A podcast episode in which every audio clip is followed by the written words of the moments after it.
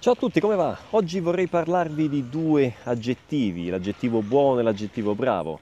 Sono due parole semplici, eh, quasi tutti gli studenti le conoscono, eh, corrispondono in linea generale eh, al bon portoghese, ma hanno delle piccole differenze eh, tra di loro e eh, diciamo che non sempre quando usiamo l'uno possiamo usare anche l'altro e, e questo crea alcuni problemi. Eh, a volte un errore tipico degli studenti brasiliani, ad esempio, è utilizzare eh, l'aggettivo bravo in modo improprio, in situazioni in cui non si può utilizzare bravo, ma si dovrebbe utilizzare l'aggettivo buono. Vediamo un po' di fare eh, un po' più di chiarezza su questo argomento. Innanzitutto, l'aggettivo buono può essere utilizzato tanto per una persona quanto per una cosa.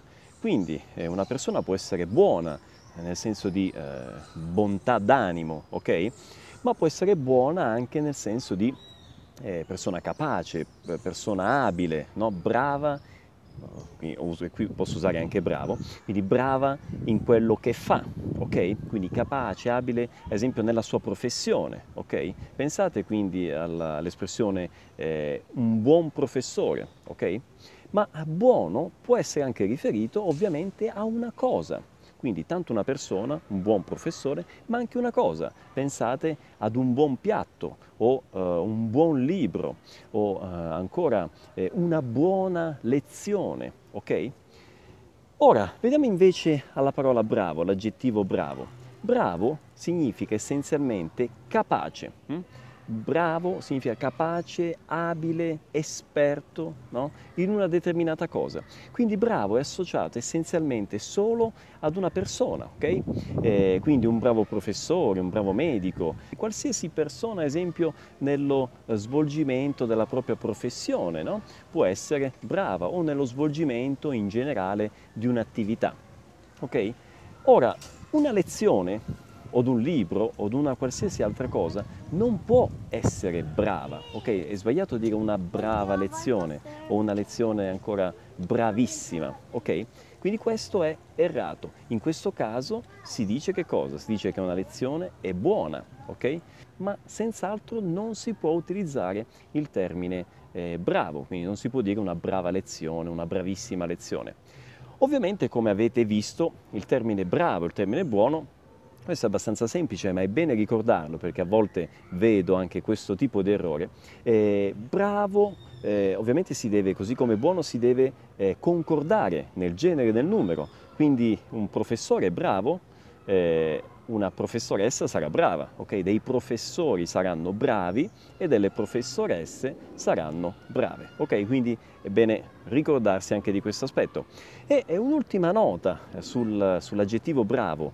Eh, esiste anche un, un significato così antico, più originario di questo termine, bravo eh, adesso ormai si è persa okay, questo, un po' questa, eh, questo significato, ma bravo significava anche coraggioso ed è rimasto questo aspetto, questo significato eh, di questo termine nell'espressione ad esempio una notte brava. E tempo fa, vi racconto questa cosa, mi è capitato di sentire al telegiornale, e può capitare spesso anche a voi, di leggere, su, in, di leggere in una rivista o di leggere in un giornale o di ascoltare in un telegiornale, l'espressione notte brava.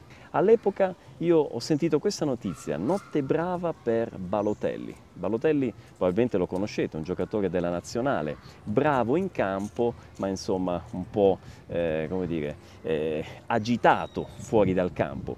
Aveva passato e ho trascorso lui una notte brava c'è una notte in cui era stato in discoteca, aveva bevuto, aveva fatto un incidente con la macchina. Ecco, quindi notte brava, notte piena di cose rischiose, notte pericolosa, ok?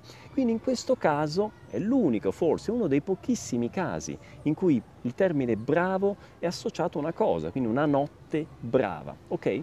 Ma in linea generale, ok, nel 99% dei casi bravo o brava è associata ad una persona, ok?